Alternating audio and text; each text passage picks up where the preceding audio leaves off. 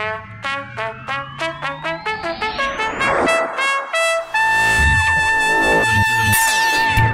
other Three Amigos podcast with Damien Shreenan, Wayne Mullins, and Declan McCormack. Tweet us on Twitter using the hashtag TOTAP.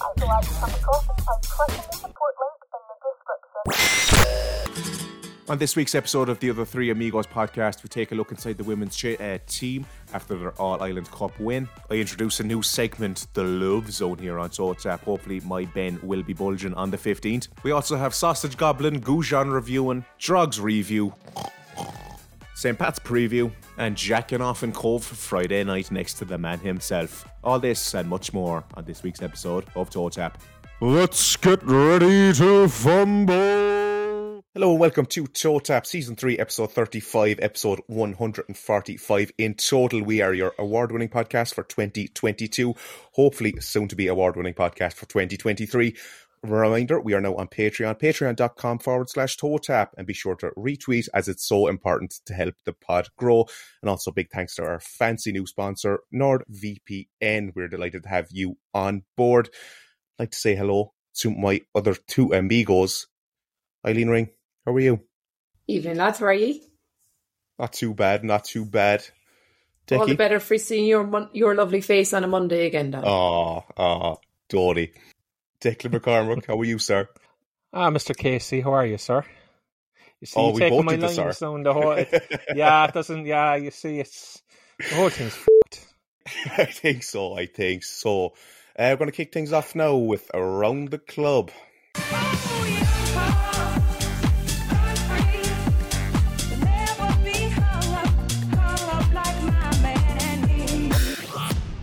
Under 19s, the women drew 2 2 away at DLR, having led to nil. Grace Flanagan and Shauna Sheehan with the goals there, and the men lost 3 1 at home to the Finger Lickers. Alex Kelleher with the goal there. Under 17s lost 3 0 away at Dundalk, and the women lost 3 2 away at Wexford. Seward and Dillon with the goals.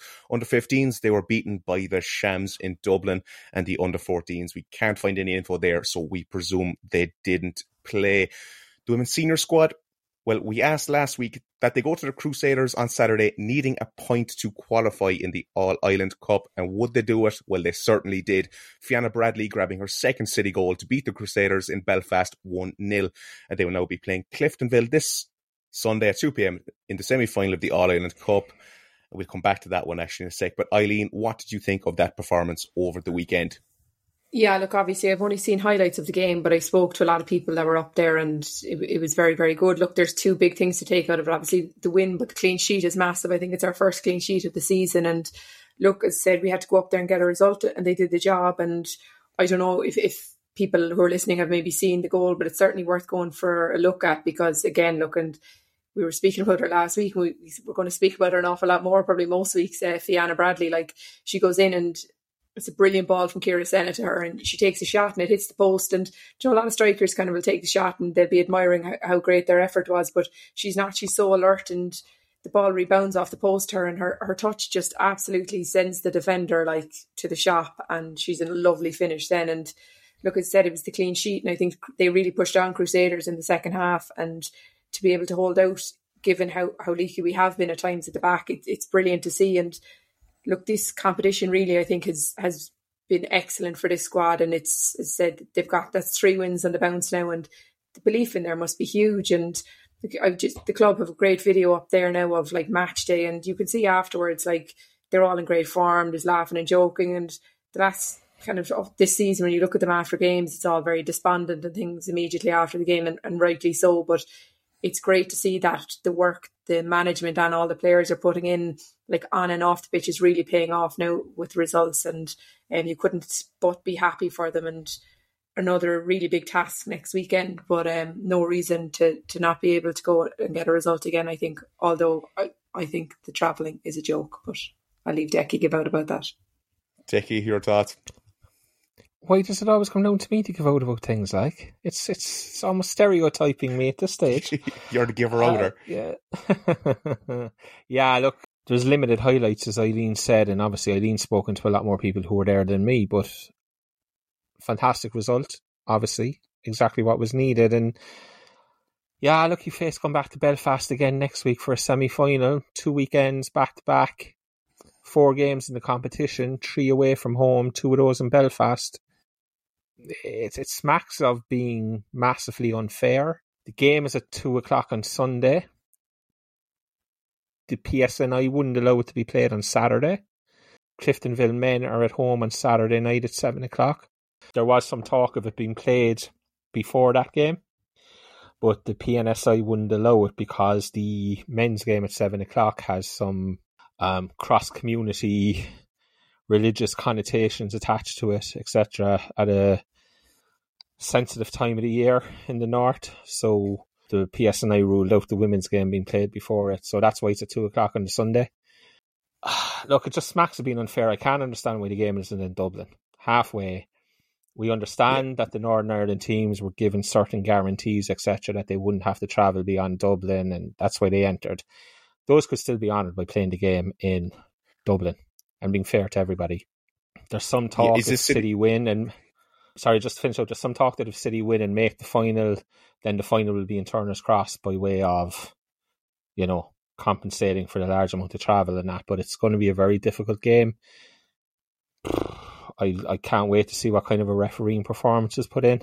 But look, that's that's preempting things that may or may not happen. And to be fair, according to people who were there, the referee last Saturday was very, very good and very fair. And obviously, one of their players was sent off for two yellow cards, both tackles on Fianna Bradley, um, which shows the other kind of impact that she has in the game as well. So look, it is what it is. All you can do is deal with it, and there are certain barriers I think being put in our way, but it's the girls are well capable mm-hmm. of kicking down those barriers and um, hopefully having a final in Turner's Cross for for an unprofessional team, like obviously the costs and everything associated with it, is it their third uh, away now out of four matches, uh, Eileen?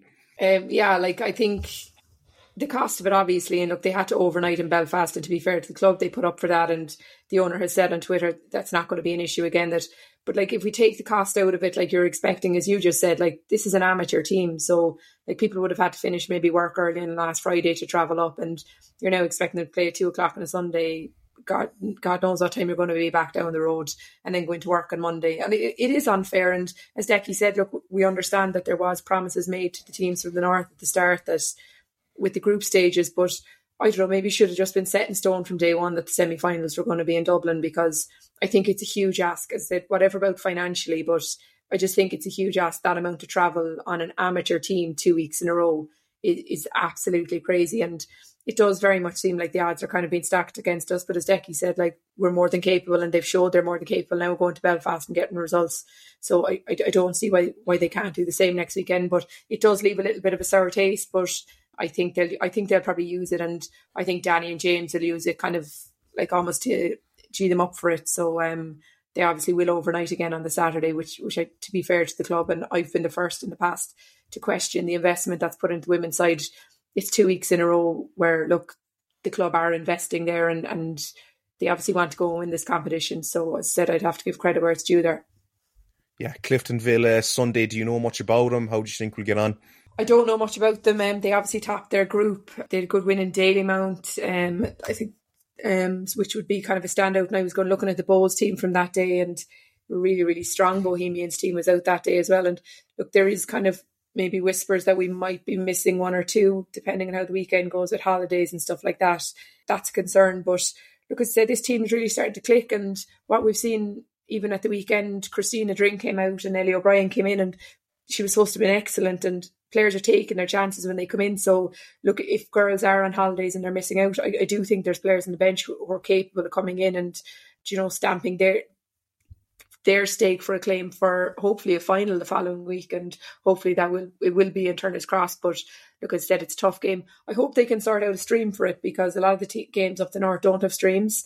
And um, but given it's a semi final, you, you'd hope that they can sort something out there. Yeah, yeah, Dickie, any uh, any hopes for uh, what you want to see on Sunday? Do you think we can get a result? Yeah, you always, always. As I said, it's just a matter of kicking down the barriers that are put in your way. But we've won three on the trot now, for, kept first clean sheet. There's absolutely no reason why we can't go up there and um, get a result. Obviously, they're a decent side. Show them the respect they deserve, but they'll have to show us the respect that we deserve as well, you know. So bring it on, marching yeah. Did you? did you look inside? Something here about a YouTube video released by the club. Oh yeah, no, it was just um, earlier there, maybe an hour or so ago. The club released um, I didn't look inside, but it was a look inside of the, at the day and the rest of it as it unfolded, the preparation and the build up, and then during the game mm-hmm. and the rest of it. You know, so it was it's, it's it's a great little video as Eileen mentioned already, and it's very well done. And those videos are always very interesting to see. Danny putting one in the stands, he couldn't hit an empty goal from 25 yards. Like, you know, things like that are always well worth watching. Fair play to the club. Eileen said it already, fair play to Dermot Usher. You know, people think we don't like him and the rest of it. That's not in any way true. We criticise when we think is criticised and call it as we see it. But club, Dermot are obviously putting their hands in their pockets again to fund the trip to Belfast. I have no idea if there's any financial contribution from the FAI. I know there was small contributions in the group stage that really weren't worth talking about. So it will ninety percent of it will fall on the club again. So fair play to them, you know. Okay, I think we got a good synopsis there. It's time to move on. 카미와 튜비드 유미키만 더 얻어 삼엄이 꼬즈 파드캐스트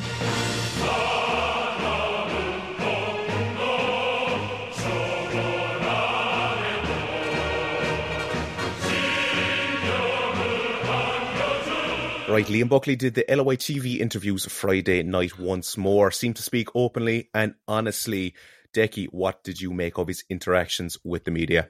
Yeah, it's interesting that since they made the official announcement, actually, since before they made the official announcement that Liam is now doing the media, he also did a press conference afterwards on Friday night. Look, he was very open, very honest. Like, I don't think there's a whole lot he could say because I think if you sh- try to sugarcoat that performance, there's nobody going to accept it, you know. So yeah, he was honest he, you know, he called it as every fan saw it, and I think people would appreciate that. Colin Healy had a, probably a different way of doing things. I don't ever remember Colin directly criticizing the players or criticizing a performance. We know he did it behind doors, but Colin was always very much a "I'll protect you" type manager in public for his players. And it has to be said, they didn't react to that this season. And they, you know, I have a view to a degree they threw Colin under the bus. So it'd be interesting to see how they react to a different manager with a different strategy who's just calling them out and saying it as he saw it and saying it as every other fan saw it. But yeah, look, the honesty was refreshing and hopefully we'll hear more of it. Yeah. Eileen, did you get a chance to listen to the Buckley interviews? Yeah, and I think what I kind of found interesting is Decky said, like, he was calling it as, as we all called it, but he took the little bit of blame themselves about how how flat they were. He said, did, they overtrain during the week? And that's a little bit kind of concerning if that is happening because like this is said the highest level of football in this country. Like they have to be getting their training volumes right. Like you can't be. And look, we have been flat a lot on a Friday night. Is that I don't know. Is but I mean that has to be looked at. Like you can't. I mean, what happened on Friday night wasn't good enough, and I think it's it is refreshing to see a manager come out afterwards and say it's not good enough. But if their load is wrong during the week, then and he said he believed it was, um, then that's interesting to see how they can adjust that going forward. But um, yeah, look, I said I, I like honesty for managers. Um, I think we're really lucky in this league with a lot of managers across the board. They they do fairly kind of call it as they see it. But um, yeah, as Decky said, it's kind of interesting to see what, what kind of reaction you'll get from the players who are who are called out like that. Yeah, I suppose is it a bit damning of our players? Like, I mean, I'm sure we have people who are doing the same as what's happening in every other club training midweek. Is it a bit damning that they're not able to produce the same performance levels on the pitch, uh, Eileen? Yeah, look, I said these are professional athletes, like, and I said they're probably not training any more than maybe somebody who's working full time could be training during the week. So for me, it's not good enough because everything is put in in position for them as professional athletes to perform at a top level on Friday night, um, including their recovery afterwards, their nutrition. Everything is looked after for a team. Like it's as I said, there's people out playing hundred different sports in this country who are probably training the same amount and working full time on top of it. For me, there's no excuse to not be prepared or that you're flat on a Friday night. I, I, I don't think that's good enough personally. And, and you said it like there yourself. So I just think it has to be better. But it's said, I, I do think it's, it's refreshing to see a manager call it out there and saying that all the prep is there. But it's said, it's just if, if load has to be looked at, it has to be looked at. But I mean, whatever happens in any sport, you have to be peaking on, on that Friday night, or if it's Saturday night, when, when, whenever the game is. That's the way what your week has to be worked around. Decky, any any follow up on that? Uh, yeah, like I mean, I Eileen's right. I found it interesting, but I think I don't know. Was it a rhetorical question from Liam, in, in so much as he just like openly questioning himself? You know, did we overtrain them, or was it just one of those kind of throwaway comments? And I guess we'll never know unless somebody follows up with him in the press conference this week. I find it hard to imagine that they that they'd be overtrained. You know, I mean, everything is done so precisely. You know, you know, and uh, even uh, obviously all the training and all the the the, the the the distances ran and all that stuff is like it's it's so it's so accurate. It's so on on the ball. It's hard to think that they that they would be overtrained, but like. I don't know. I just, I like we'll talk about it later on. Like, but it was just, it was so bad. Like, I mean, there would want to be a lot, even if you are overtrained, you still couldn't be that bad. Like, it's not the only yeah. reason that, that you that you were that bad. It couldn't be like. Like Unless you were running a marathon now on the Thursday, then I might forgive it. But yeah. other than that, yeah, I don't think yeah. so. I think it was way more tactical and way more desire and heart. Look, we'll get into it in a minute. Than than possibly being overtrained. It's probably that uh, Crowden walking roll 5k. Well, it's good news anyway. A transfer rumour, no more. Tiernan Brooks is now a Cork City player, as announced by Liam Buckley, and he was snapped wearing Cork City match gear at the Drogs game. No official announcement from the club as of yet, and they'll probably wait till uh, after the pod comes out Wednesday to do so. But he's expected to start against St. Pat's this Friday. Uh, your thoughts on this one? Hang on now two seconds. As announced by who? What do you mean? As announced as announced by as, announced, as announced, by Declan McCormack last Tuesday night. As announced as announced by Toe Tap, yeah, last Wednesday on the podcast. Not by Liam Buckley. Right. You know, well, he, he, he, had he no choice. On, he had no choice on. Yeah, he had no choice on the announcer when he did. You know, um, that wasn't the plan, as far as I'm aware. But look, yeah, look, we got lucky. We got very lucky. Sometimes things fall your way. I know I said last week, and I promised that I would give full credit to the people who told us. But I was mm-hmm. talking to them today, and we had a bit of a conversation, and they said to leave it off for another bit. So we might revert back to it in a in a few weeks' time. But they're they're happy enough with the situation. They don't want any plaudits at the moment. So we're going to drive on and park it, but we will we will revert around to it in, in the near future. That's some very exciting news. We now have a man inside the club. Raymond Armitage IV has signed on an exclusive deal with Totap to bring all the latest goings ons and inside scoops from inside the club to the Toe Tappers. Decky, since you are the HR manager, had you any details for us on this shadowy figure? Can't say much. He is shadowy. There's no doubt about that. You know, hangs around in the rushes, things like that. But he does seem to have an inside an inside take. You know, obviously he contributed massively to the Tiernan Brooks news last week, but at the time he wasn't in a position to actually write an article for the website, so he just verbally gave it to us. And look, we weren't in the mindset to actually write something for the article, which is our for the article for the website, which is a mindset we need to get into. But mm-hmm. um, so he can he can take some credit for that as well.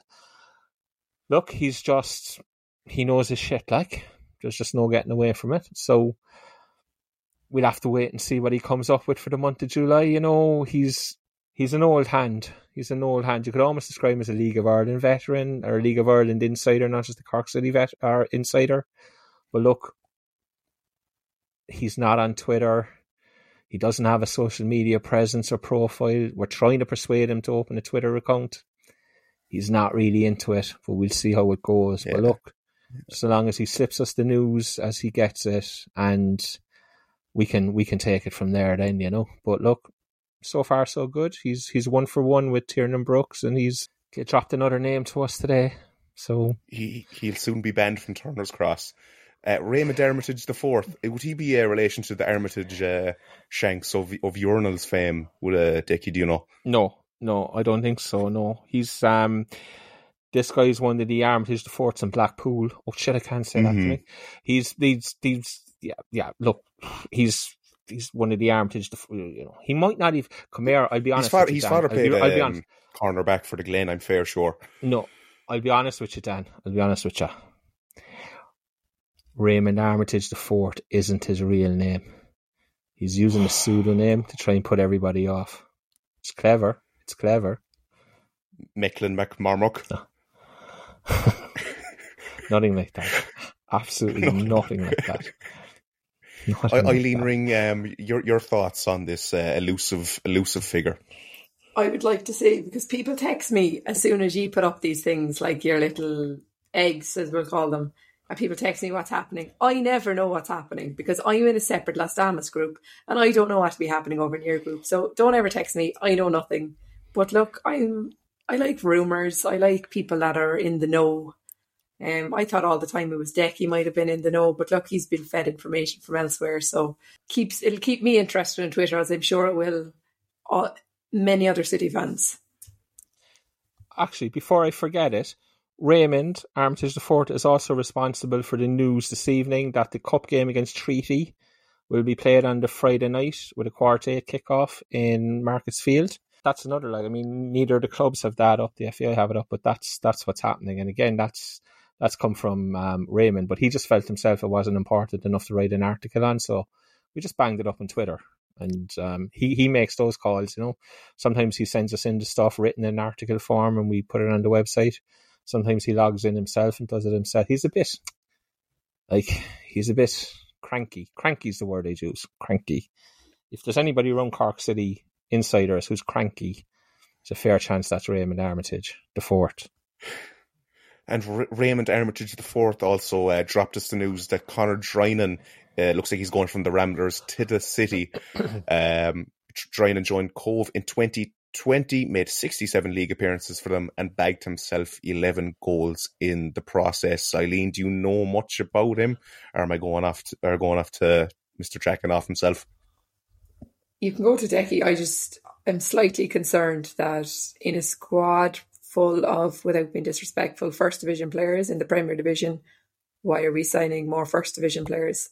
Like we need people that can come in and hit the ground running. And I'm sure he's very promising younger player, but like we need people that are going to come in and make a difference now. And unless now he's going to completely and utterly prove me wrong, and I'm, very hopeful that he will. I'm, I'm concerned if, if this is the, the level of player we're going to be signing, to be honest. Yeah. As I said, that's not.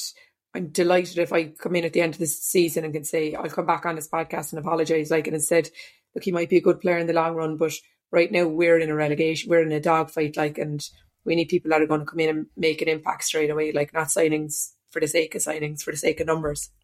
Yeah, I'd be inclined to agree with you there. Uh, Raymond Decky, uh, your thoughts? Very much along the same lines as Eileen. I mean, Raymond dropped us the line, wrote the article, and then we went down to Cobh, went to, took for a trip down to the Great Island. No time for jacking off while we were down there, though. And um, spoke to a few people down there, and they confirmed it from their end. So it looks pretty solid. If that's what's okay. happening, that's what's happening. It's not spectacular. Well, like as Eileen said, it's not an issue with Conor joining. It's it's in no way an issue with Conor joining. The issue is that we need players in now who we can who fans believe can make an impact. No, Connor joining was linked with us this time last year. I know there was an interest there. We said it on this pod and it never happened. And people kind of mocked us a bit, and which was fair enough because it didn't happen. So, you know, you take it. But like there was always an interest there. And to me, it's a bit of a project. I think. Mm-hmm.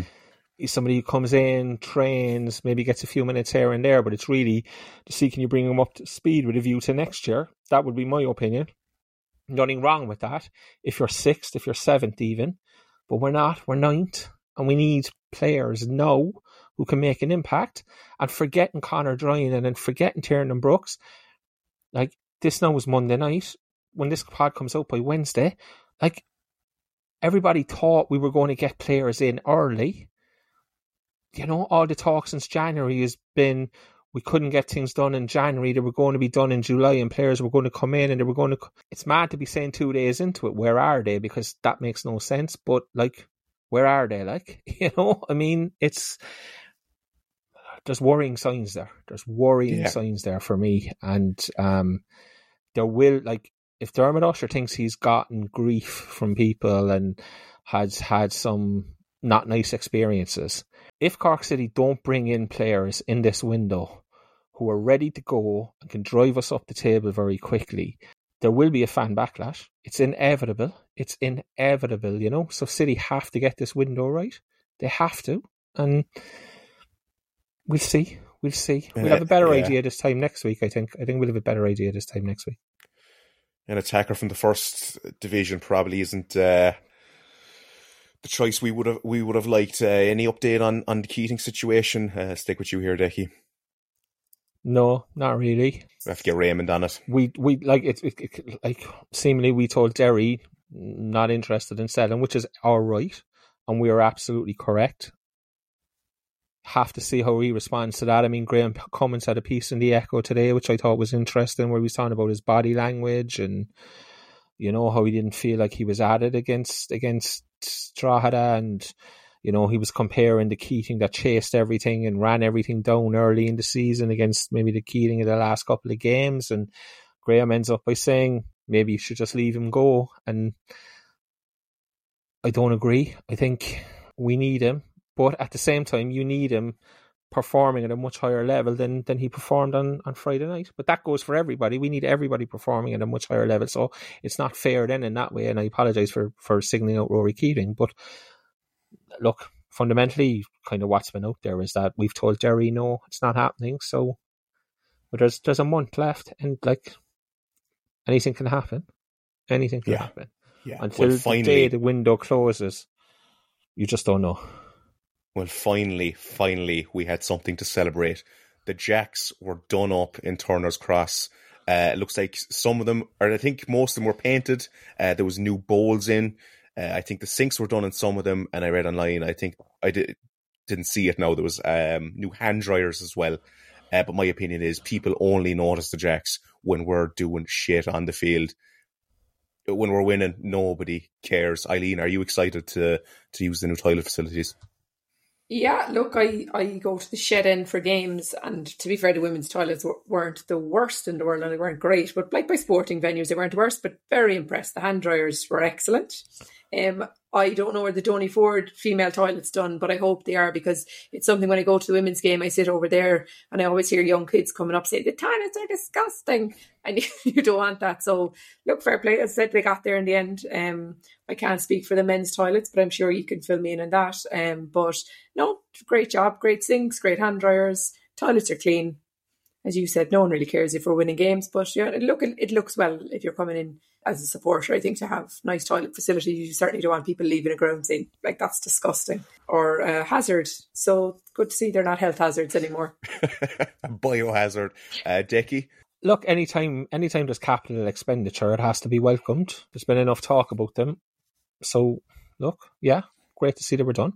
I see people giving out still that maybe the um the urinals weren't done or were still in um, a poor condition but the work is ongoing and there's not another home game now until the 28th, isn't it? Or 20 something. So there is more time now to do more work. So we'll see. We'll see when that game rolls around whether more work has been done and those urinals have been changed and things like that, which you'd imagine they would be because they were in were and are in pretty poor shape. And if they're done, yeah. then look, we can't complain. You know, I mean, you just can't. The club yeah. has paid for something they didn't need to pay for, so fair play, like.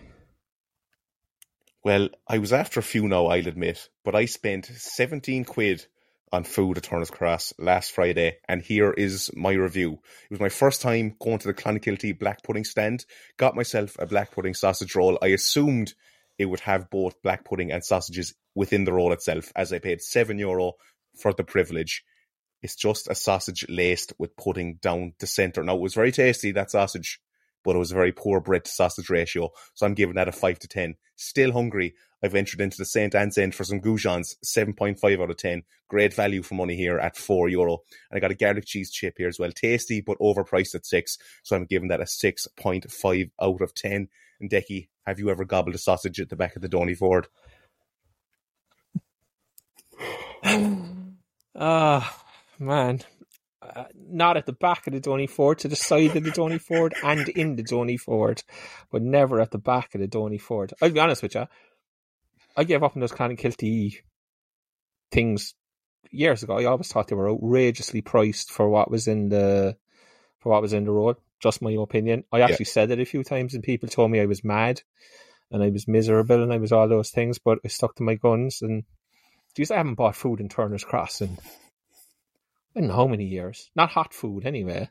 Obviously, I bought Werther's original from the shop and things like that on my way up into the Donie Forde. But other than that, I haven't haven't bought hot food in years, and I'm not sure anything could tempt me back into into buying food there again. To be honest, do, do you get food on the way home, or do you do you eat it beforehand?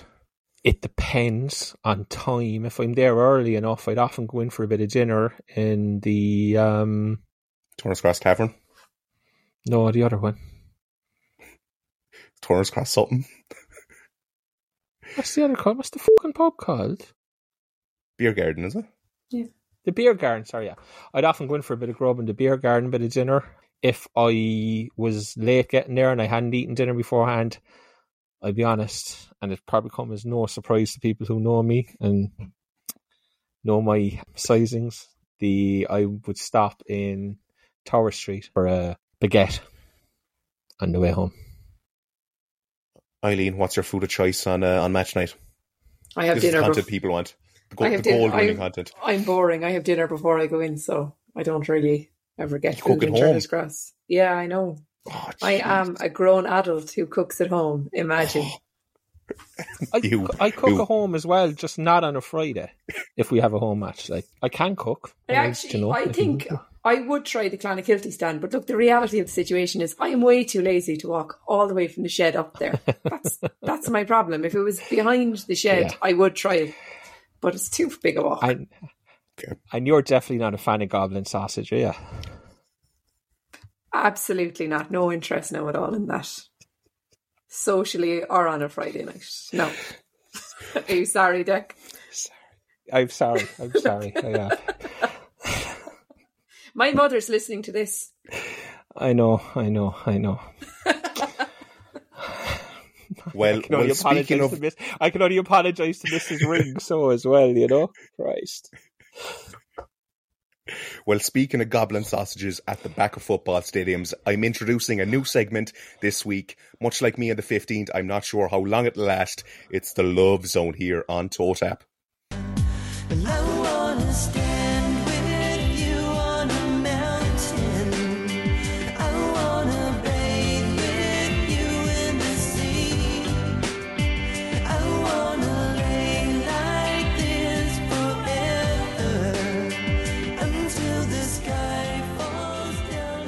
Tap. Rightio, oh, I am headed to Sligo on the 15th, hopefully meeting up with a lovely Sligonian, but I think I need to get my plans in order if I have any hope of showing her my Ben Bulben. Obviously, as spacious as the Civic is, you can't invite a girl back to that, so I booked an Airbnb called Ben's Little Nut Hut. Well, actually, it just, it just says hut, the, the nut will be added later. I am to get there for three, check in, explore the town of Sligo. I'm at a bit of a, a crossroads here, though if the date does occur, apparently, actually now at Wayne Mullins' expense, Decky, you will also vouch for that. By the way, did did he not say he would pay for the dinner? Absolutely, he did. Yeah, and make yeah. sure make sure yeah. you you stick him with the bill. Yeah, uh, I was wondering what time is best. If it's before he, if it's before the game, she, no matter how good it's going, she's just going to shag off home because she's not going to go to the game anyway. No matter how well we get on.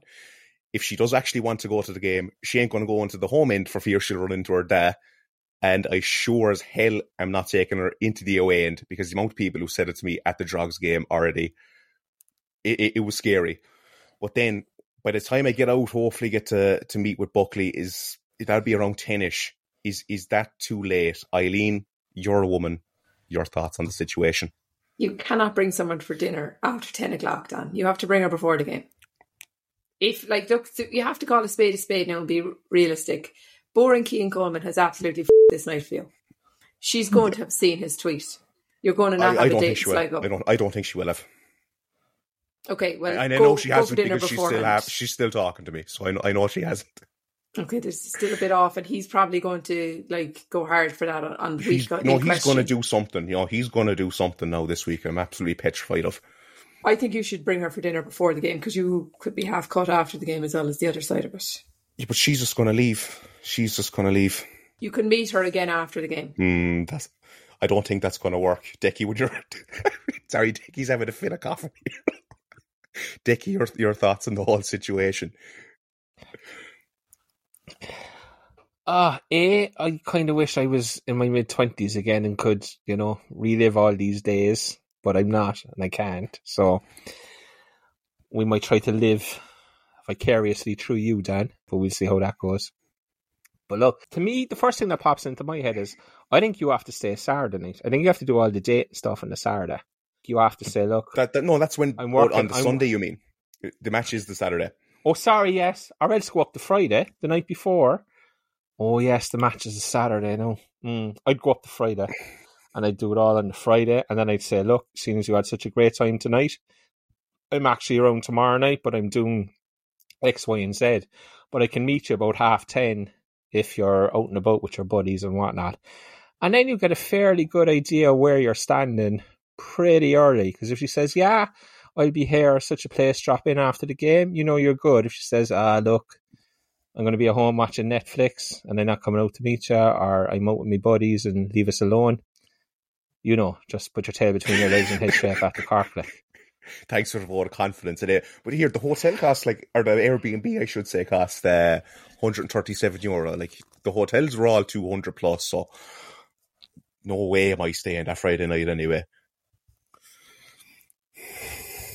Like, It's just, you see, know, I'm you can see my predicament here. This Like, girl, I'm very conscious that this girl might knock across this podcast, and I don't want to say things that you know she's just going to listen to and go, "I am not going near this clown." She'd be dead right. I think, I, I think, I think you've got to. Depends on how bad you want it, Dan. Oh. How much is it worth to you? That's the question. How much is it worth to you? I'd say forget the forget the Bradley thing. We'll start a GoFundMe for Dan to get a hotel on the Friday. I think we could be listening to this podcast back as guests at your wedding in many moons. Oh, I don't think so. I don't think so. right, it's time to move on. as, as, as the Sligo Rover season ticket holder walks her up the aisle, huh? Oh, well, And hopefully on the 50. jokes about his. Dan's making jokes about his Balbun, Balbunion, whatever it's called. Balbunbin, is it? What's it called? What's the name of that bloody Ben mountain? Bulbin. Ben Bulbin. Ben Bulbin, that's the fella. Yeah, yeah. Dan making jokes about his Ben Bulbin. well, Anyway, hopefully on the 15th, there'll be no bitter red. Moving on, City won, Drogs won. We needed to score first, didn't. But now at least it's two points from 12 games we've conceded first in, as opposed to one out of 11. Uh, Eileen, your thoughts on the game? I think as a public service, I'm not going to talk about the first 80 minutes of the game because it was that bad. And it was just, it was one of the worst City performances I have seen in many a year. Like, I think, like, bad, like, Derek Mountfield getting the sack at half time bad. Like, I thought it was that bad. Like, anyway, the last 10 minutes I will talk about. What becomes really frustrating for me is the goal we scored was brilliant. It was a brilliant passage of play. So we know they can do this. So what the fuck were they at for the first 80 minutes? Like, it was a lack of heart, a lot of lack of desire, an inability to pass the ball straight five yards. Like, it was just basics that we really could not do. And, like, I think we were lucky that I know I saw a lot of people afterwards saying, "Oh, Drogheda, like that their league position, like they should be higher up the table."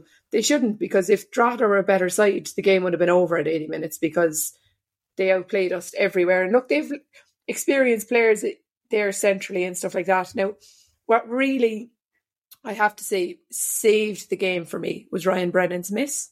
That made my night.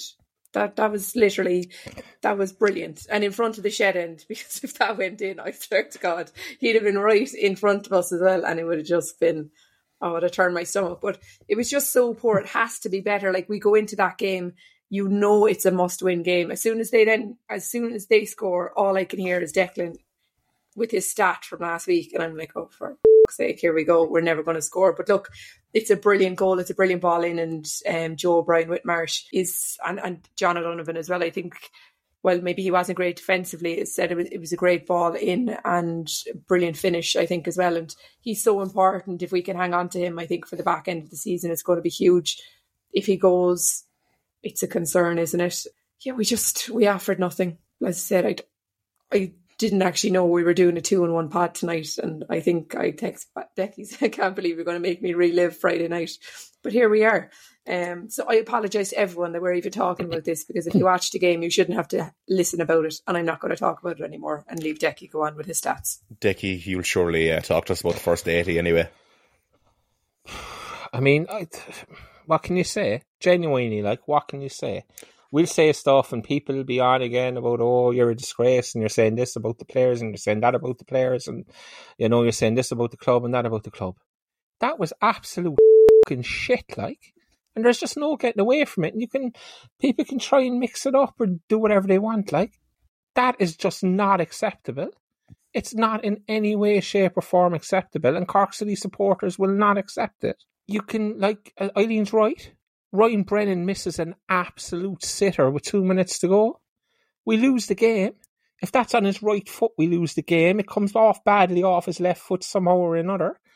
Like, they battered us. Absolutely battered us within an inch of our life.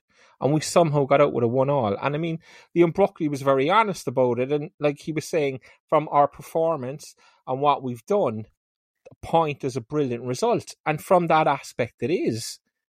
But pre-game, nobody was taking a point. Nobody wanted a point. Nobody was settling for a point. And every home game that you don't win against the likes of Drogheda and Dundalk becomes a massive issue further down the line. Because, like I said it, the second half against Dundalk scared the living Jesus out of me. And this is why it did. Because of that crap last Friday night. Like, it was there. It was coming. I did a piece for the website about the offensive numbers, and I flagged it that offensively we're creating very, very little, but we're getting away with murder because an unbelievable high percentage of the shots on target that we get are ending up as goals. We had three attempts on goal on Friday night, and two of those are very generous gives as attempts on goal. Tunde's one in the first half where, you know, he half falls over it and it's you know that went down as an attempt on goal, and then there was a Cian Coleman header from a from a corner. Yes, it's an attempt on goal, but he's never scoring there. But it is, and the third one is Joe O'Brien's shot the, that we score from. That's the only shot on target we had. Now Drogheda were the same; they scored from their own, but like at least they had fourteen shots. We had two corners. We're creating nothing, and at some time we're going to have to find a balance between that five at the back and being defensively secure. And we talk about being defensively secure, and Drogheda opened us up time and again. And we couldn't deal with our high press. They pressed on us. We want to play this game of knocking it around the back, and they didn't allow the centre backs the time and the space to knock it around the back. And then they got flustered, and it just all became a shit show. And look, I would put some of it on the coaching, to be honest with you. I think we're asking people to do things that they're not comfortable doing. And I, by that, I mean the centre halves playing that tippy tappy ball around the back.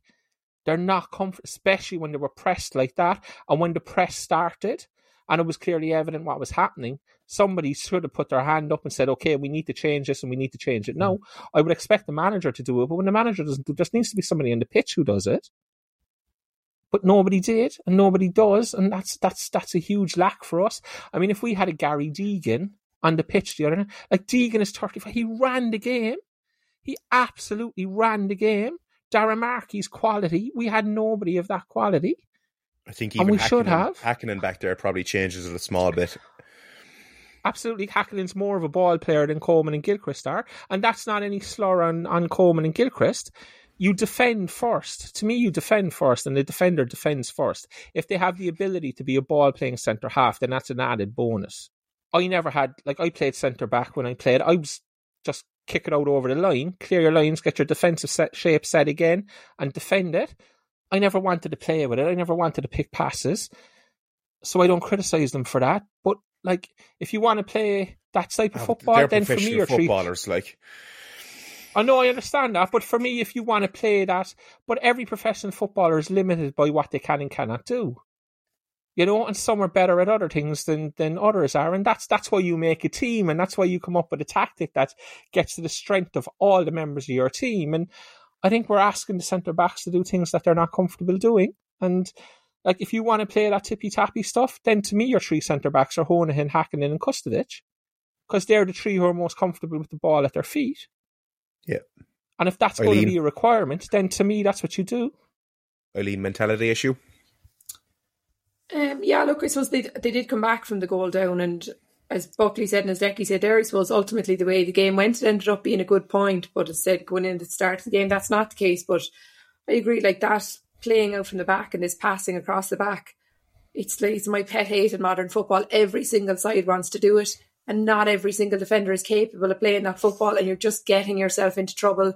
And we have this, and like you could hear audibly like the entire crowd groan like when we're trying to go forward and next and they come back and they just like it's so pointless and as Decky just pointed out, it's it's not a slight on players that they're not able to do it because not every centre half is a footballing centre half. Is that they, they'd have other strengths in their game, but it drives me absolutely cuckoo. And no matter where you go watch football now, that's what they all want to do. They want to play out from the back, whether they're capable of doing it or not. And no matter how much trouble it gets them in time and time again, no matter how many times they're coughing up possession doing it, they every team, and that's from the that's from the sideline because that's obviously the style of football they want to play, but that's not effective if, if you the footballers there aren't capable of doing it. I do think Josh was a huge loss for us on, on Friday night. I, I, don't know how long he's out for, if you know how long he's out for, but look, mentality wise, does there need to be a little bit more heart there? I, I do think there does. And like, I don't think any player ever goes out onto a football pitch with the intention of playing badly or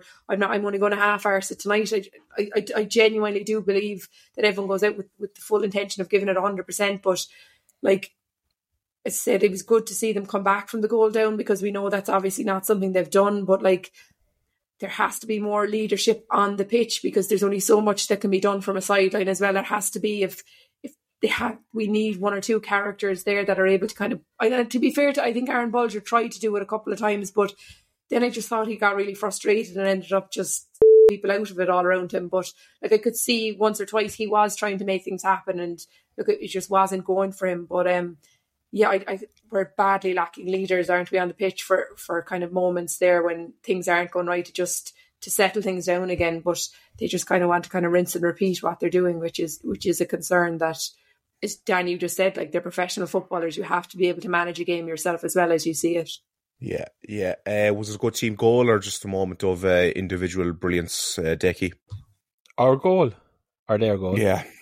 But both goals, both goals were brilliant. Our both goals were very good team goals. No, our goal was a brilliant team goal. And as Eileen said, why is that the only flash of that that that uh, play and that ability that we see in the whole game? I mean, you know, the quick crossfield ball from from right to left.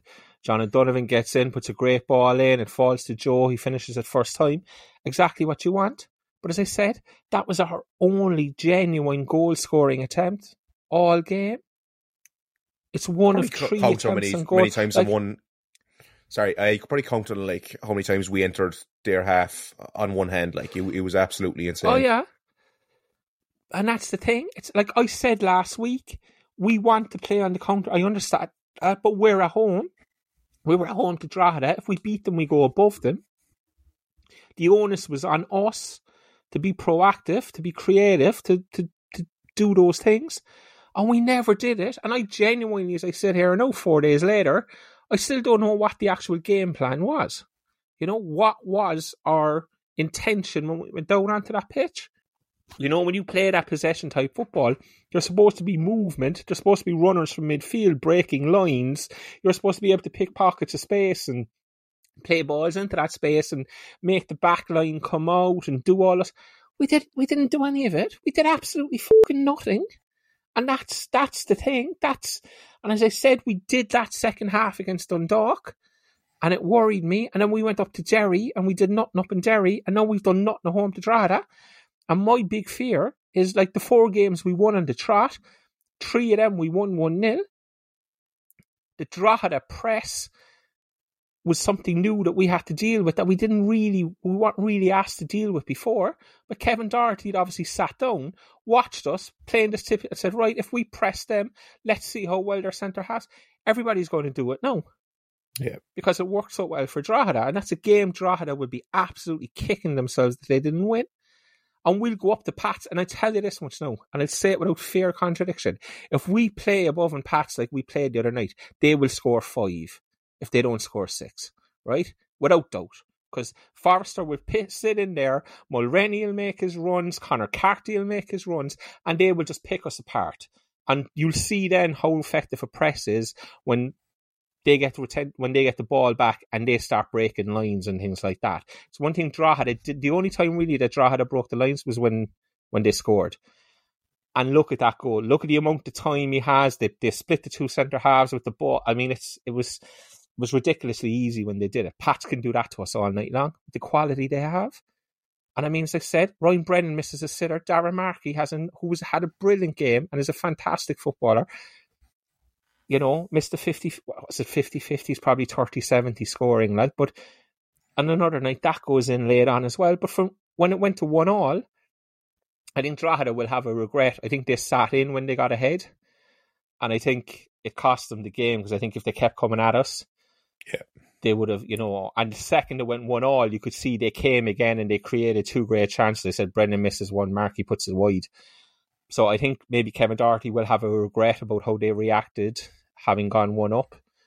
But look, we're in desperate trouble, lads. We are in desperate trouble, in my opinion. And it's going to take a lot to get out of it. Yeah. What what was the difference, or why was the reason we got the result um, out of the game, Eileen? Was it just pure luck, or was it maybe the, the subs, uh, Murphy, Bagsy, and Coffee?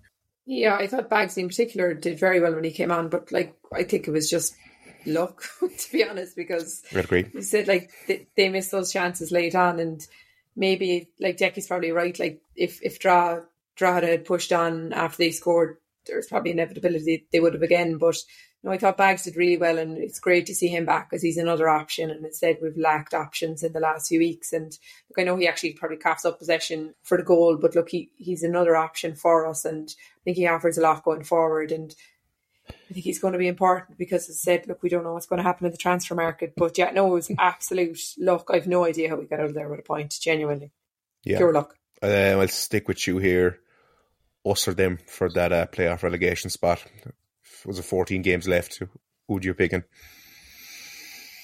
Um, I probably leave my heart in my head and say that we'll finish above them. But as I said, that's that's my heart ruling my head there, and the eternal optimist in me. But like, I'm I'm worried. I'm genuinely, really, really worried. Decky. I think they might know what this answer will be. Today, as we stand in terms of the squads, then it's us because they're a better side than us. You know, and there's just no getting away from that.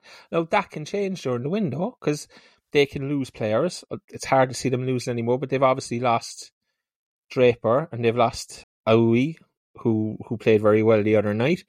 So those two need to be replaced. They had a 17 year old in goal who did who did well. But as we stand here now, it's like you look at the performances Friday night and you'd say, yeah, they have an ability and they will cause upset. You know, they, they could beat, they have beaten the Pats at home, but they could beat a Shelbourne at home.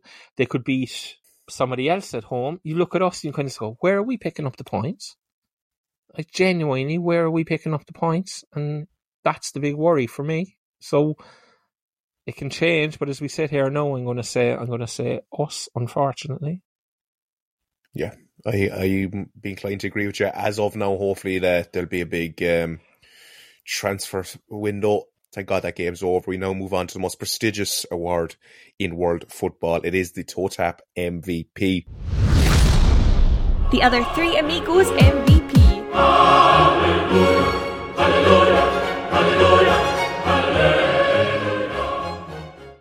Joe O'Brien Whitmarsh got seventy percent of the vote. Not really much of a surprise, given well he was he was good on the pitch and obviously he got the goal.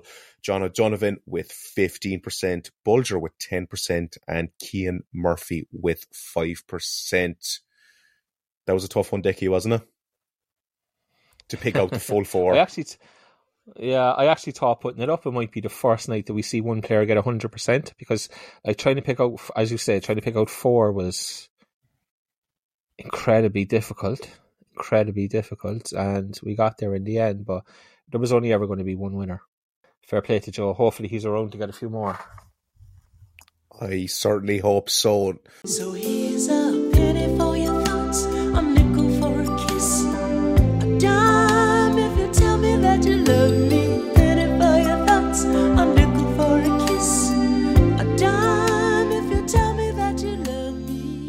Right, Irish Football Blog says reinforcements badly needed, but we knew that already.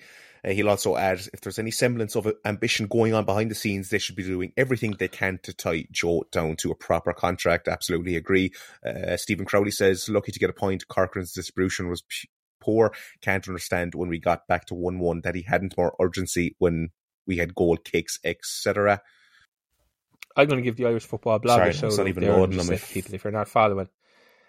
If you're not following, and it's definitely worth to follow. A lot of work goes into it, and you know, I know there's a couple of them at it, but fair play to them. And as I said, worth to follow if you're not following them. Okay. David Crowley says haunted to get a point. Wayne Mullins writes uh, f- from holidays, good times never seemed so good. Uh, comes in with the urinals are still manky. Uh, Daror says Tiernan Brooks was at the game in the stand, so it looks like we have him. O'Brien Whitmarsh had a good game, but other than that, it was very poor. Outperformed tactically. Drogs are very well drilled by Doherty. We were lucky to even have a point. Joe Langford, Liam Buckley needs to add more than the one or two he talks about. Jamie Foley, just dreadful. We need four to six players badly. Uh, Richie Hadlow, absolutely pitiful. It goes on and on and on. Anything you want to add there? I'm sure. I'm sure you agree with, with the majority of it, if not all of it. Uh, Eileen, Yeah, I disagree with it. I think we should never talk about it again, to be honest. But look, you've made me talk about it for 20 minutes as it is, so I've had enough. Decky. Yeah, consign it to history. Just there on the Joe O'Brien Whitmarsh thing. Definitely, I believe that Joe is open to staying. So it's up to the club to offer a contract now that um, appeals to him and also, you know, protects the club going forward as well. So look, hopefully there's a deal there to be done and just needs the club to step up. Okay, Toe Tapper, that was the end of part one. Come back to us in the second half where we will have the Pats preview. We'll have jacking off. And that'll be about it, I'd say. Hey Toe Tappers, become an elite supporter of your favourite podcast by signing up to our Patreon. For as little as €2 Euro a month, you can help us to continue to bring you all your favourite Cork City FC news and fun. Imagine life without Liam Bosson. Imagine not hearing Commie Watch. Well, it's time to stop being a tight arse and sign up to one of our five tiers. Each tier has different perks for you. Click the link on totap.ie or head to patreon.com forward slash totap. We're broke and poor and need your hard earned cash. Friday night, St. Pat's versus City, 7.45 in Richmond. Four time last time out in Richmond, 2-3 to the St. Pat's last time at the Cross. Decky, can we get anything from this game? No, Eileen. I don't see it. I just don't see it. I've put a lot of my eggs in that St. Pat's got all of their goal scoring out of the way when they scored seven last week. But like Pats are, in, are probably the only side in the title race right now with, with Shamrock. Like, um, they're in a great run of form. So it, we really have to pull something out of the bag to get something because like they're an excellent side. And as I said, I think if Drogheda were a bit of a better side, we would have been hockeyed on Friday just gone. So I mean, we have to see such a huge improvement because they're a very, very good side with so much talent all over the pitch and in very, very good form. But look, as I said, hopefully they got all their goal scoring out of the way now and they're going to have a quiet week in front of goal. Yeah, from a City point of view, I'll stay with you here. Um, who starts? Anyone dropped? Fact is, it's the lack of options, isn't it? Like I bring in Bagsy from the start anyway for Gordon Walker. That like was did Tunde was he still carrying a knock? It's kind of hard to know because I think it was one of his poorer games. But um, obviously he'd went off the week before with what looked like a hip injury. Was he carrying that? I don't know if if, if it was. Maybe you're going to start Cian Murphy um, and spring Tunde from from the bench later on. But like there has to be changes made if you and obviously the keeper sounds like he's going to come in by all accounts. Thanks, Raymond. Is Jonas is Jonas fit? If he was on the bench, but again, is he was he just on the bench to make up numbers? We don't know. Same with Josh. Is he fit? Like because for me, they both have to start if they are fit. But I said it's hard to kind of know. Like it said with Jonas, like is he? I don't know. Are they just making up numbers on the bench at times? So yeah, look, there has to be changes. And I said, I think there's going to be a few, and we're going to see a few. I think. Decky, similar sentiments there. Absolutely, yeah. You could change eleven, but we don't have them. That's the thing, and Eileen keeps saying it. Like you know, just the competition for places aren't there, and there there, there are people who didn't show up last Friday night, and who didn't perform and who didn't play, who are in absolutely no danger of being dropped for the Pats game on Friday night, because we simply don't have the competition in the squad. So it's going to be what it's going to be. I think Tiernan Brooks comes in in goal. I think Bagsy probably starts, although I'm not sure about playing Bagsy as a wing back. But I think it's kind of inevitable. He does. He's very good going forward defensively at the Premier Division level. I think is yet to be convinced, but to be that's that's harsh on him now as well. But I am very harsh on players. So yeah, I think if Jonas is fit, he comes back in. Then there's a big call to make a centre back. As I said, if you want to play the type of football City you're trying to play, then for me, if they're all fit, my back three is Kostovic, Hakkinen, and Honohan and that's you're you're you're you're then leaving out two massive, massive members of the squad of the team. You're leaving out Cian Coleman, who's the club captain. Like they're big calls. They're big calls, and um, I'd be very interested to see whether they're made or not. To be honest, but time will tell. Also, like, yeah. Bolger Well- also played. Bolger also played more advanced against Drogheda, which I couldn't quite understand. We'd been ver- we'd been relatively good with Healy and Bolger as two sixes and a ten in front, and we kind of went with some kind of hybrid where Joe O'Brien at times and and Healy were playing as the two sixes and Bolger was in front, and I just never felt like it worked. And Gary Deegan was in there and Markey was in there, and they were just picking us apart. So you got to remember, Chris Forrester is in there in that central area for Pats. Look at the ball he played for that Pats goal in Turner's Cross. It just it just split us completely down the middle. If we give him time and space, he will do it to us all night. So it's a massive ask. I just I genuinely can't see us getting anything. I think it's it's too big an ask. I think Pats are flying. Uh, stay with you. Pats are flying. I, I, I'll stay with you here. Daly versus Buckley record since that f- first game for both. You've a stat first here, do you?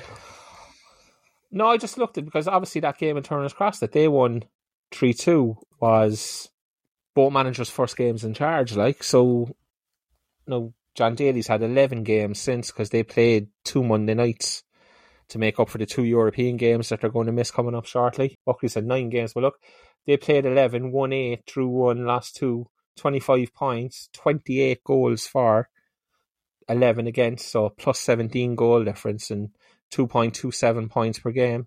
We've nine, one to four, drew the one the last night and lost four, 13 points, 10 goals for, 11 against, minus one goal difference and 1.44 points per game. So it kind of goes only one way. And here's the other thing. And I, I spoke about scoring first, but if Pats score first, they win. And it's it's it's just there will be like there's generally no other there's no other outcome. No. Ironically enough, the two teams I spoke about last week who don't pick up points if they if they concede first, Cork City and Derry, both came from behind to get draws last Friday night. So it seems to be whatever I say here, the opposite then happens, you know. So but look, Pat, yeah, so hopefully I'd say here if Pat score first, they win, and then they'll score first and they won't win, and that and will everybody be okay with that. But like they've played fourteen or they've scored first in fourteen games, they've won twelve of them, lost one and drew one. But the one they lost and the one they drew were both Monday night games against away at Shamrock Rovers and away at Dundalk. So the Friday night games that they've played, that they've scored first in, they've scored 12 times they've scored first on a Friday night and they've won all 12 games. So don't go behind, lads. Uh, Eileen, on the on the back of that, uh, your final score prediction? I just wanted, and Decky probably knows, where's where do we stand with Matt Healy? Is he gone now? or what's the story? Or do you know? That's a good question. We don't know. Hopefully, like it seems to be ourselves or Pats is all the talk. So I guess he's going to be in Richmond Park on Friday night, one way or the other. Anyway, you know. So it's just, I presume he's going to be a Cork City player, but his loan is finished, so he has to sign for somebody before. Is it lunchtime Thursday? Is the deadline? It's Thursday anyway. It's either lunchtime Thursday or tea time Thursday that they have to be registered. Yeah, to be right? available for Friday. Yeah. yeah, for the Friday night. So deal needs to be done, and I, I presume that deal is done with weeks. I could be wrong, but like, so I don't want to come on here next Friday night and start talking about Matt Healy's left the club, etc. Or come on next Monday night and start talking about Matt Healy's left the club because, like, it just it'd be a great pod, but like my head will explode, like you know. Um, Probably dangerous to We'll see what assume anything. Decky, Yeah, final score yeah. prediction. I genuinely think they could batter us. And I like I haven't been I haven't been this down all say and I keep saying don't get too high and don't get too low. It's very hard not to be low after that Friday night. And Pats are quality. They like Conor Carty up front is very underrated. Nobody's talking about him. He's scoring goals on a regular basis. He's a really good player. I think that I think I think they'll do us three or four, to be honest. I genuinely do. Uh, I think 3 1 Pats, Eileen. One. Final prediction. Uh, two all. Jackie nearly spit out his I drink. always love Eileen. Decky, I always love Eileen. Decky knows I will always predict a positive result. Yeah. Yeah. All right, we sure will see. I've been jacking off, beating my meat. You left me and I'm in heat. What else can I do? Cause my wet dreams are just getting true. Jackie, I will let you take this one. No, ja- no jacking off. He didn't play. Ankle injury. Out. Don't know how long he's out for, but he didn't play. But in fairness to Cobh, they had a great result. You know, they won 3 2 above an Athlone. It- It's 1 God nil save up, our Queens. 2 1 down.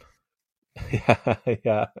Got, um, got two latest goals and very good. Like, I mean, they were third Athlone, were fourth. They're now 10 points clear of the sixth place team. So they're heading towards having a playoff place wrapped up, and it's a fantastic season for them, to be fair. And Shane Keegan's done a great job there, and it's amazing. People always say about that division, it's amazing what a bit of organisation and know-how can get you in that first division, and that's exactly what Shane Keegan has done with them.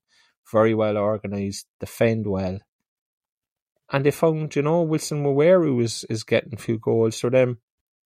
Um, Liam Carvick has been very good, and I know people will talk about like the three goals the other night. Obviously, Pierce Phillips from thirty yards is the pick of them, and Waweru's follow up is kind of um, who took was Jason Abbott's shot that the keeper saved and parried, but he somehow parried it back across the goal instead of parrying it out for a corner.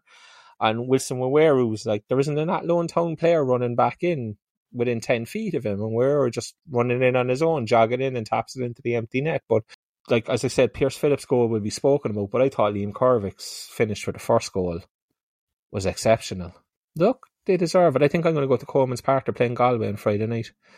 I think I'm going to do what Damien said he was going to do for the Waterford game, but didn't do. I, I think I'm going to do that Friday night. I think I'll go down, stick LOI TV on the phone, watch the Cork City game, and see how Cobh get on. See if I can maybe catch up with Shane Keegan and maybe JC afterwards, and see if we can get a few interviews and bits and pieces up on up on Twitter or up online. If anybody You wants sit to in with um, Jack if he's on the sideline.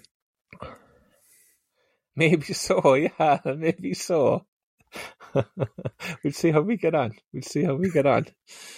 Yeah, did you ever All right, listen to it- that funny song we played, Jack? Did you? That that that'd be a that'd be a, an interesting conversation, wouldn't it?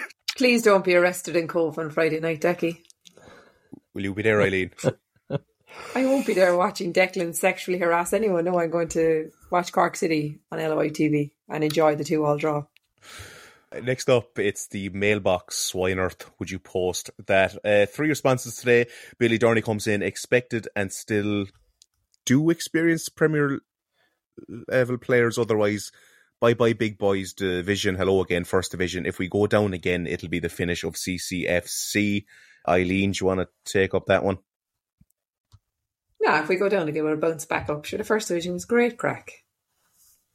But like, I look, it's fans are concerned, and fans have every right to be concerned because of the way the last few games have went. And Declan just said it a while ago, like you're going to see, like fans are getting restless, and going to be an awful lot more restless if July passes without a good transfer window. Because look, anybody that's watching us play can see we lack that experience, that bit of leadership, and, and that bit of quality. And if it's not brought in, we, we're in trouble because we are in trouble. But we're in trouble already, like so. Um, I think fans are getting restless, and I and I understand that. Um, so said, look, we keep talking about the window having to be big, and we're not saying that just for the crack of it. It has to be big because it said people are worried, and, and I think they're rightfully worried now because games are running out, and that's the issue. Uh, Decky, for this one, Kean Higgins says, "Give us all the transfer gossip you have." I think all the beans have been spilled there anyway. Um, yeah, I mean, Alec Byrne back to Co- going to Cobh. I mean, that's one we didn't. It's not Cork City related, but see me, Alec Byrne is going to Cobh. That's about it. Oh, there was a weird one around that, and I don't know. I'm not saying this is true because I don't know, and I've tried to check it out, and nobody seems to know really. But there is a story around that Charlie Lyons, the Cobh centre back, actually turned us down that we wanted to sign him, Ah, and he said no. I don't. I genuinely don't know. That could be the biggest load of horse shit ever. But seeing as Kean wants to know every bit of transfer gossip we have, Is that from Raymond? A couple of bits. No, that's Raymond would not stand over that in any way, shape, or form. I did ask him, and he just he wasn't having it. He wasn't willing to put his name to it. So no, just one of those stories around. I'll stick with and let uh, Eileen come in after. Tommy Carney says couldn't figure out the midfield tactics on Friday evening. Healy was deepest with Bolger and Joe drifting all over midfield. Wing backs were too static, so when Healy received the ball, he had no options. And with their high press, he kept losing possession and it made him look bad. Agree or disagree? I agree to an extent. Yeah, as I said, I already mentioned Bolger playing further forward. Joe sometimes playing as the second six. I don't think there was a need to interfere with those three. I think Healy and Bolger as two sixes with either Joe or Coffey was working okay. It's not it's not going to win you a league, but we're not trying to win a league, you know. So it was doing it was it wasn't an area I felt that needed to be messed around with. And yes, look, the draw of the press caused us so many issues. Like, and yeah, like people said, Matt Healy was terrible and his mind wasn't on it, and it was clear. I think that that chap might be just, you know, onto something. That was just there was so much pressure being put in there, and when like when you don't have the t- when you have two sixes, there's basically he would have an extra option to pass because but when the press is coming at you and those those passing lanes are closed off, you can't really get the ball forward. So then you're trying to go, but you don't want to give it back because you know the centre halves are going to be under pressure, and inevitably then you kind of end up in, in no man's land. Laughing, and I lead thinking- you on and and- at you again. yeah, and just just um, you end up getting getting caught with it on, on more than one occasion. So I just think the whole thing was a shit show from the game plan right down to the execution of. Like I still, as I said, I said I have no idea what the game plan was. So whatever it was, the execution of it was really really poor. And I think we take Eileen's attitude, just dump it in the bin, forget it ever happened, and, and move on, and hopefully things are better. Eileen, yes or no answer. Do you agree with that or not? I'm not commenting on that game anymore. Okay, fair enough. Fair enough. And much like myself on the 15th, that wraps us up. Uh, we'd like to say a big thank you to our Patreons. Check out our new website, actually, totap.ie. Uh, Raymond will be on there posting away the whole time. I'm sure he'll be keeping you busy. Uh, final thoughts for the week ahead?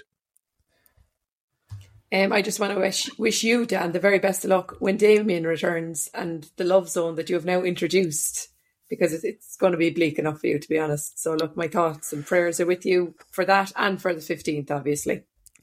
Very much appreciated. Very much appreciated. I'll keep you updated. Uh, Jackie? Yeah, I have to go away now and try and find some music that I can use for a love zone and edit back in after we finish recording into the, the appropriate segment. I'll find it for you. how- I'll see- find it for you. see, do that. See how Doesn't Damien have? out. Does, Damien has one, definitely. Did you know he used to always play it when you'd be talking about like Jack Doherty, for instance? um, pre yeah, your he does jacking have- off he had- song. He does. There wasn't there was an Amore one. There was our kind of something like that. But like, Uh, Damien's in Damien's in Bulgaria, so guessing he, He might doesn't not even care listen. much about. I I'd be pretty sure he's not. He I'd be absolutely pretty won't sure he's not. No, Scotty's back next week. Damien won't be back until the week after, I'd imagine. So we Right, get, I we think get all- all that's- all that's left to say is adios to you, Declan McCormack. Adios, Mister Casey. Adios to you, Eileen Ring.